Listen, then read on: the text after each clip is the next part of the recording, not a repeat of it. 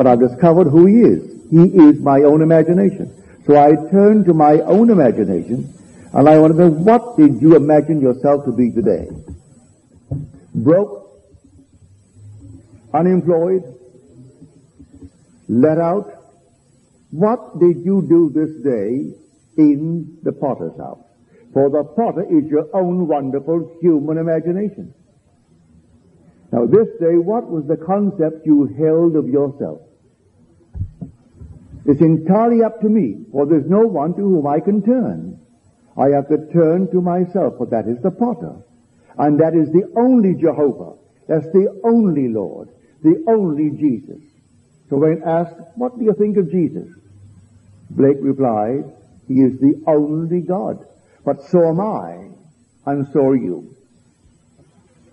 Jesus is God awake. He is the Jeremiah when he sleeps. That is Jehovah who will arise. He does rise. And when he rises, it is God awake. So I will go down, if I know the story, I will still go down while I still sleep. I am not fully aware of the fact I am the being spoken of, but I will test it. I'll try it. I'll go to the potter's house, and the potter is my own imagination. Now this day, what did I imagine? Was it spoiled in my hand? Or was it something that I thought lovely and I want to preserve it and make it a real state in my world? Or could I change it somewhat and make it better? Well, if I could make it better, well then make it better. Because there's no one to whom I can turn. I must go to my own heart, on my own bed, and then when I do what I'm called upon to do, be silent. Have complete trust in that which I've done. If I have complete trust in it, it must come to pass because there is no other creator. There's no creator in the world but your own wonderful human imagination.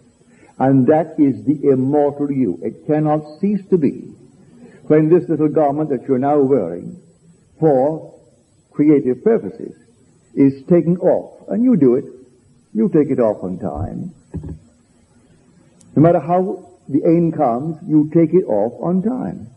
Whether the world calls it suicide or not, every death is a suicide.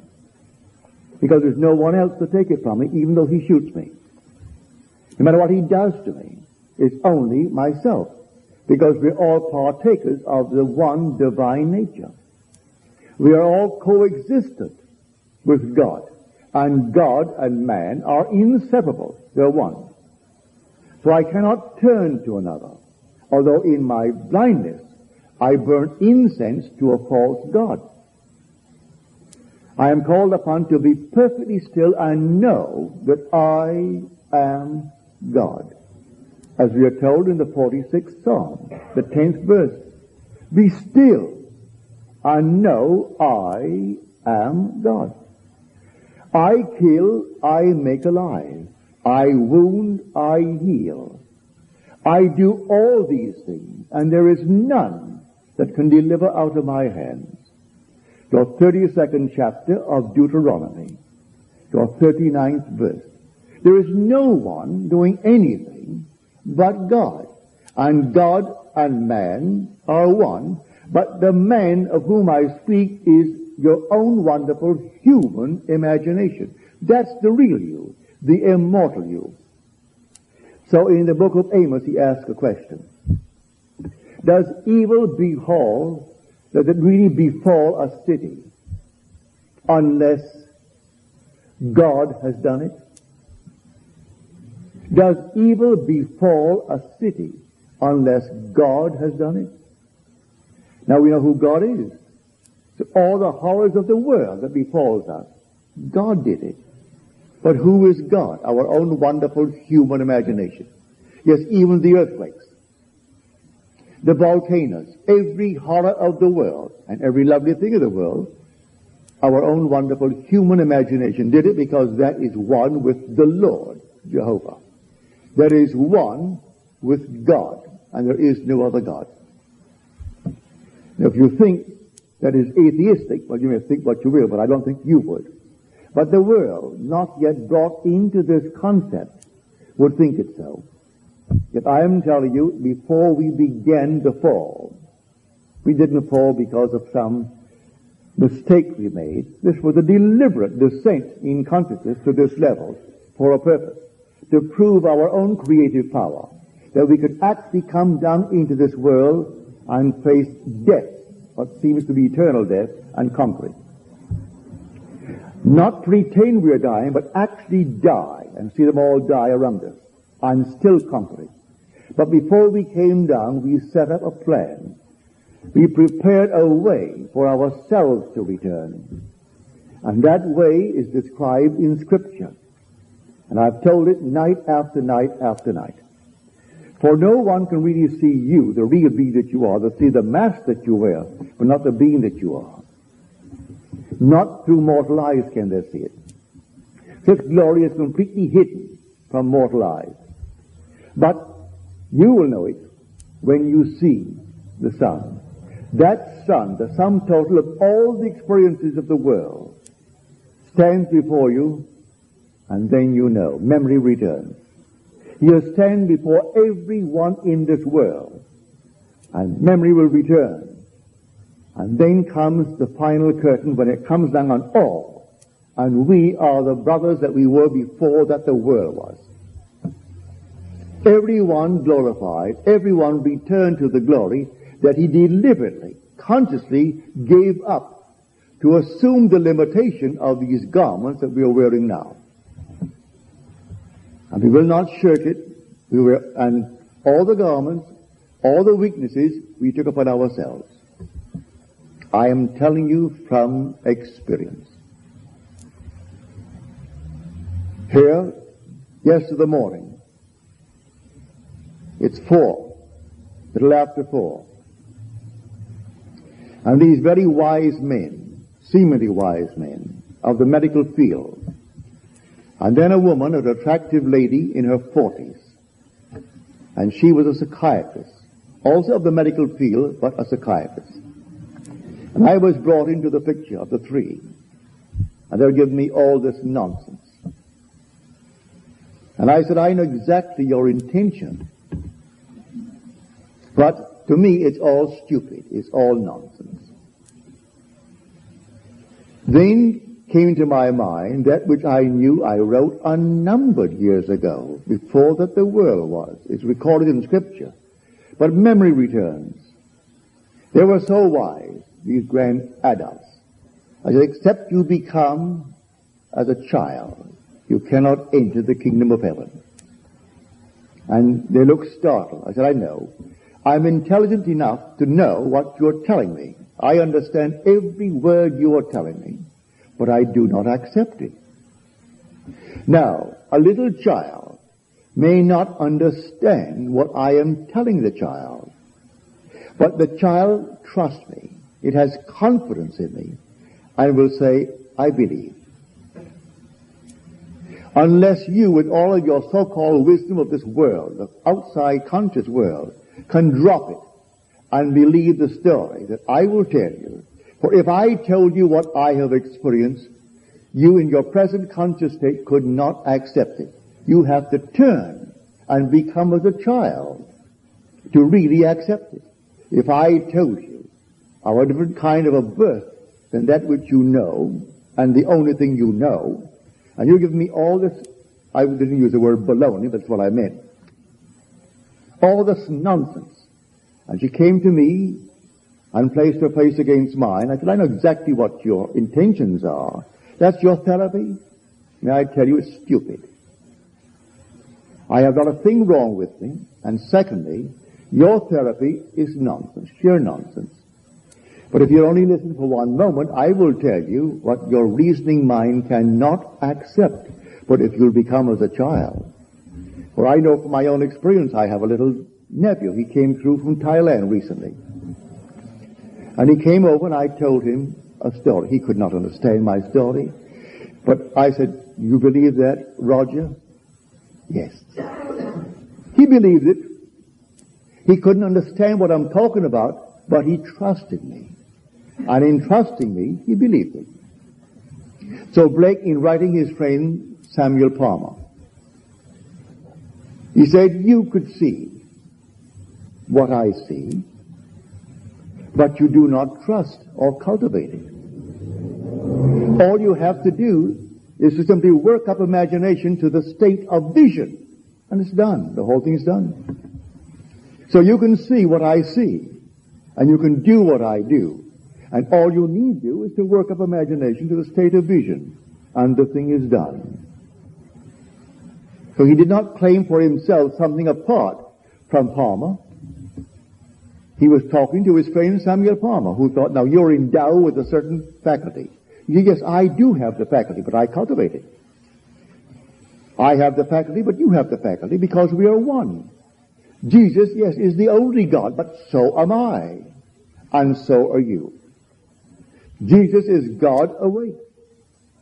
And I'm telling you from experience that he sleeps in all. All right, call him Father. Call him Joseph. Who sleeps, he is the dreamer. When he wakes, he is Jesus. And Jesus, who calls himself the Son, is one with the Father, but now the Father is awake. For in the end there is only God. There is only the Father. So I tell you, your own wonderful human imagination is God. It's not like God. It is God. There is no other God. And you cannot separate it. Not for one moment. If you do, you will burn incense to false gods. And you'll make all kinds of things on the outside of yourself and worship it. And that is not God. I am speaking of the immortal you that cannot die. It cannot die. That is God.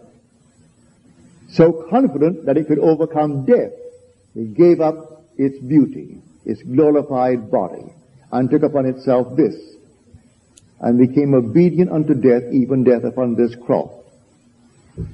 And yet could overcome it. But I tell you, not one is going to fail. Many will doubt it, but not one can fail. For I would leave the ninety and nine who awoke and go in search of the one who is still asleep. I cannot for one moment rest if one of my brothers is not redeemed. And may I tell you, the world may not believe this, may not know it, but it's the true and true and real awakening of imagination that the whole vast world aches for. That is a spiritual experience that crowns and redeems experience. It's that great event that actually crowns this experience. For without that, what would be the experience? It's the awakening of the being who deliberately fell asleep to have this experience. Because his power is so great, unless he gave up his power and his glorified body, what challenge could you give him? So he had to completely give it up and take upon himself the restrictions and the limitations of man, this little thing here. But that which is now dreaming in man is one with God and is God. That is the Father. So, O Lord, thou art our Father. We are the clay. Thou art our potter. We are the work of thy hand. Our imagination is the Lord. Our imagination is the Father. I'm in search of the Father. I'm in search of myself. I am looking for myself. And when I find Him, I find Him only through the means that I set up in the beginning before that the world was. And that was a son. For if I'm a father, there must be a son. So I set him up in the beginning. That when I go through all the experiences that I could ever have in the world of death and decay, when I come out of it, it has to mold itself into one being, and that is the fruit of my efforts, and he is my son. And his name is David. So when I meet David, suddenly the whole thing returns, and here is my memory. That which I gave up returns and he stands before me and he calls me Father. I am his Lord. I am his Father. And I know I am and he knows I am. And that is the crown that redeems the experience, the horrors that I've gone through. For I have played all the parts. Not one part could I have omitted. Yes, the thief and the judge. The murderer and the murdered. I have played every part in the world. And that's why today I can actually say, Father, meaning myself, forgive them. For they do not know in their state of sleep what they do. Leave them just as they are. But tell the story over and over. How often, Lord? 70 times 7. Keep on telling it and telling it until it gets through and starts to shake the dreamer within the one who is listening to you. So unless you turn, said he, and become as a child, you cannot enter the kingdom of heaven. And so all the educations of men, all these wonderful honors that we have applied on each other, they bury the mind and stop it from actually becoming like the child. What I am telling you, I could never have discovered through reason. I never could have found it in a book. It's in the Bible, but I didn't see it until it happened. Now I share with you what's already in the Bible, but I didn't know it until I experienced it. And when I experienced it and began to really search scripture to find it was always there. When I read that chapter, did I realize that thou, Lord, art our Father, our potter? I always thought it meant something on the outside. And then I searched and searched to find that potter means imagination. To mold into a form. But the word is our potter, not the imagination, our imagination. Thou art our potter. I mean the Lord, and the word is Jehovah. We sung it as Adonai. Your is what we use instead of saying Jehovah. Alright, so it is called the Lord. Defined in scripture as the self-existent, the eternal one, that has no beginning and no end. That is the God, the only Lord. And He's Father. But it's our Father. O Lord, Thou art our Father. And now our Father is our potter. And I've discovered our potter is our imagination. So I'm my own father. But I didn't know it. And how would I know? Well, that father is the father of David. For David said, I will tell of the decree of the Lord. And he said unto me, Thou art my son. Today I have begotten thee. Well, who would have thought for one moment, reading that story, that's thousands of years before this moment in time, that it's speaking of me, speaking of you, that we are the Father, who say to David, thou art my son. Then comes the deep, deep dream. And we dream these horrors of the world. And then comes that moment in time when I call myself from the deep. For I am the Father. I am the Lord. And so I call my own being and I awaken myself as I had predetermined at a certain moment in time after I had played all the parts. But how long, how vast, how severe the anguish ere I found myself were long to tell. But I found myself, and the only one that could have revealed me to myself was my son, that I set up in the beginning before that the world was. So then we are told, so no one knows who the son is except the Father. And no one knows who the Father is except the Son. And anyone to whom the Son chooses to reveal him. What he has to reveal him in the end, when the Father wakes. Now you take that 78th chapter of Psalms. It's, the title of it is Asaph. That is, the psalm is the psalm of Asaph. Asaph means to gather together and to record. Take all the things and put them together. And then he said, I will open up my mouth in a parable and utter dark sayings from of old. Dark sayings from of old. Things that are difficult and hard to understand. Then now he goes through the entire story of Israel as recorded in the Old Testament. And he tells the entire story and he tells you it's a parable. He tells you they're dark sayings, hard to understand. And then he comes to the end. It's a nice long chapter. And what does he say? And the Lord awoke as from sleep, as a man rising out of strong drink. And then he declared, David. David is his prince. David is his shepherd over all the people. At the very end, he records all the things to which man has gone. And then comes the Lord begins to awake.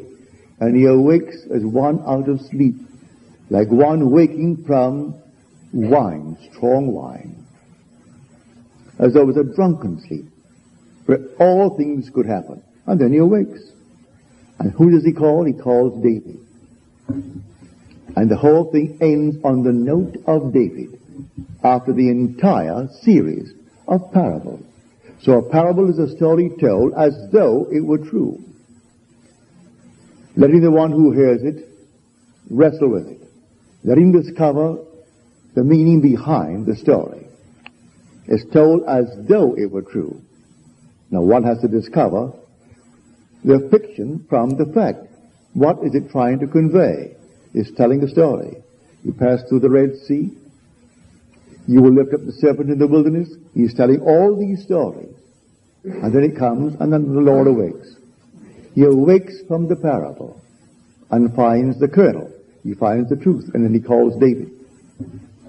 So David comes into view, and David stands before you and calls you father. And the joy that comes upon you when you see your son standing before you, you have no other child, just David. For your child in this world is a brother. I have a son and I have a daughter. They're both my brothers in eternity. I have a wife. I have other brothers here. They're all my brothers in eternity. For in eternity, we're all about the organization of sex. We are the Elohim. And the Elohim is a plural word. One made up of others. Elohim. So all of us are the gods who came down. So when you hear the word tomorrow, or you think of it tonight, do not let the mind jump to something on the outside. Commune with your own heart upon your bed, and then be silent. But see that you commune as you want to mold that picture. For the whole verse is this, be angry, but sin not. Commune with your own heart upon your bed and be silent. But he doesn't tell you not to be angry. So the day is an explosive day. Explode, be angry. But sin not. Sin means to miss the mark. Don't now go to bed and let the sun descend upon your anger. All right? Explode. Get it off your chest, as it were. Now take the whole thing that you would throw away in the past as a broken vessel and you can't repair it. No keep the same vessel and rework it now into a new shape as it seemed good to you to do. So at the end of a day, alright, so it wasn't a good day. Explode. And then, but sin not. Don't let the sun descend upon your anger. Stay, stand right there and simply rework it. Rework what being? Rework yourself. You are the clay. This thing here is seeing the world based upon what you've assume that you are. So now you actually do it. Now let me sh- share with you a story. The lady is here tonight. This is the mother. She said, our son kept talking and talking and talking that he wanted a mini bike. Well, his father and I did not want him to have a mini bike. But he kept on talking and talking and talking about it. So one day, I thought, no, I will show him. I said, now tell me, Dusty. If you had your mini bike, where would it be now? He said, in the garage. She said, all right, it's now in the garage right now. There it is. Now, will you go and get it? And where would you use it? Well, he said, I will use it in the driveway. Well, the mother said to Dusty, well, you know you can't do that. For we have neighbors and they have stated in no uncertain terms they will not tolerate a mini bike on their driveway and their driveway joins ours. So they will not allow it. Now where else would you use it? Well, I would use it on the street. I would drive it on the street. Well, is that allowed? The mother said. Well, he said, I don't know. Well, go and call the police and find out. So he went to the phone and called the police. And the police said, no, you're not allowed to use a mini bike on the streets. All right, that was that. Now, where else would you uh, use it? Well, in the May lot. The May has a, a huge big parking lot, May Company. I'll go over there and use it. Well, you have to have permission. All right, go and call the May Company and ask for permission. So he went to the uh, phone, called the May Company. And they said, no, we are open seven days a week. And so we cannot allow a mini bike in our parking lot, for we have to use it for our customers seven days a week. So when he got that, he went to his room for a half an hour. And when he came out, he said, I have made the decision. I don't really want a mini bike at all. And then the mother said, you know, how often I've done the same thing. I thought, really, I want this, really want this. And then I ask myself, now what would I do with it after I got it? Now I have it now. What am I going to do with it? I discovered, you know, I really don't want it at all. But may I tell you, having lived in one apartment in New York City for 14 years, the last apartment we had before we moved out here, we lived almost 14 years in that apartment. It was a seven room apartment, a duplex. I had no idea what junk we stored over 14 years. We called in our sister-in-laws, that is Bill's uh, two sisters, and her aunt, and said, pick out all these things. We took one third of our furniture and said, there it is, take what you can. What they couldn't take, we called the church and said, send your van for it, for your thrift shop. We gave away a third of what we had accumulated. And when we came out here, I regretted I hadn't given away 50%, or maybe two thirds. When I came out here, I couldn't find places for my books. I gave away over 400 books that I had held. I didn't need. I read them. That was part of my growth.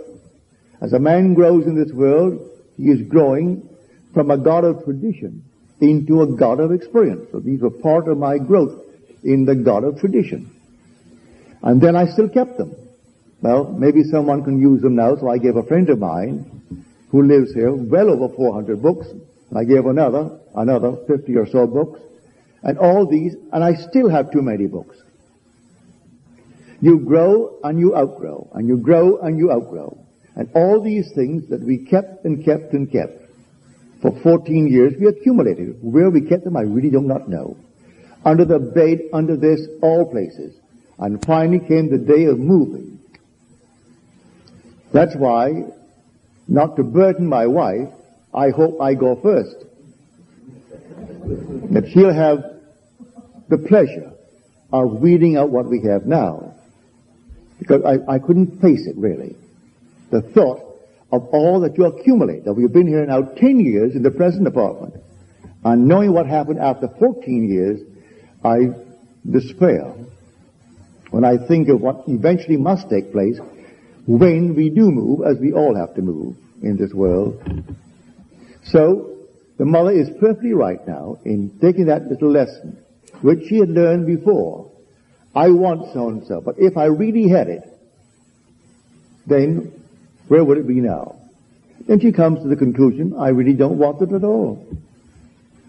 We must have it. I have a sister-in-law. She's now a widow. My brother Lawrence died. She always had, she must have the biggest of everything in the family. My sister, who could well afford anything in this world, for she, she really is the richest of all, because all the brothers see to it that she keeps everything that she's ever made, and they invest it for. Her. But she has a lovely string of pearls? No, the sister-in-law had to have a bigger string of pearls, something fantastic. Well, it came now to little diamond earrings. She had to have the biggest thing in the world. She wouldn't go to her own husband to pierce her ears. She wanted them pierced so she could carry these big things in her ears. So she went to her brother, who also was a doctor, and he, unfortunately, made the hole too low. These things are so big that they were pulled down to here. Now they cannot be the world's best diamonds because you can't have diamonds that big and only pay $8,000 for them. For the two rings cost $8,000. Well, you can't have an $8,000 uh, diamond that big and be a good diamond. She doesn't know that. So the, now she can't wear them. So they're, where are they? In a safe. But she had to have the biggest thing in the world. Had she only known this story that my friend knows tonight, if I had them, where would they be? On my ears? Yes, that's why I bought them. Would they be comfortable? Never thought of that. Never thought of this enormous thing pulling on her lobe. And so she has the two rocks. What good are they? Were I she, I'd give them away. Give them to anyone who wants to have this nonsense. But no, she can't part with anything. That I do know. And now she's traveling the world over, and all of her things are in storage in Barbados. More silver than you would need to open any silver shop. More sets of dishes than you'll need to open up and feed a hundred without borrowing a dish. She has a more and more. So that's what one gets without thinking. If I had it, what would I do with it? Now I'll tell you a simple, simple technique. Set your whole mind on what I've been telling from night to night, on the grace that is coming to you, which means that you're going to awake. And when you awake, you own the world. You don't have a little cottage. The world is yours. For the world is God's. And you are God when you awake. The whole vast universe is the Lord's. And you are the Lord. You can't separate the reality that is man from the creator of the universe. They are one. So set your hope fully upon that grace that is coming to you at the unveiling of Jesus Christ within you. For Jesus Christ is God awake. So when he awakes, he awakes in you as you, not as another. Then the whole vast world is yours. And you see it through entirely different eyes.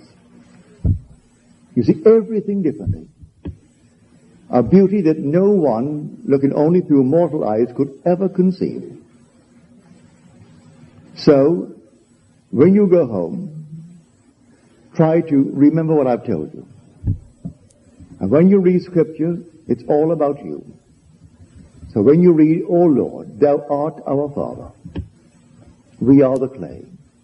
Thou art our potter.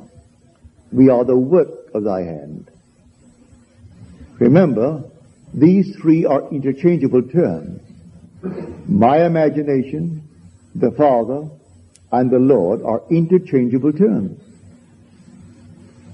And now I'll go down to the potter. Well, the potter I've just discovered is my imagination.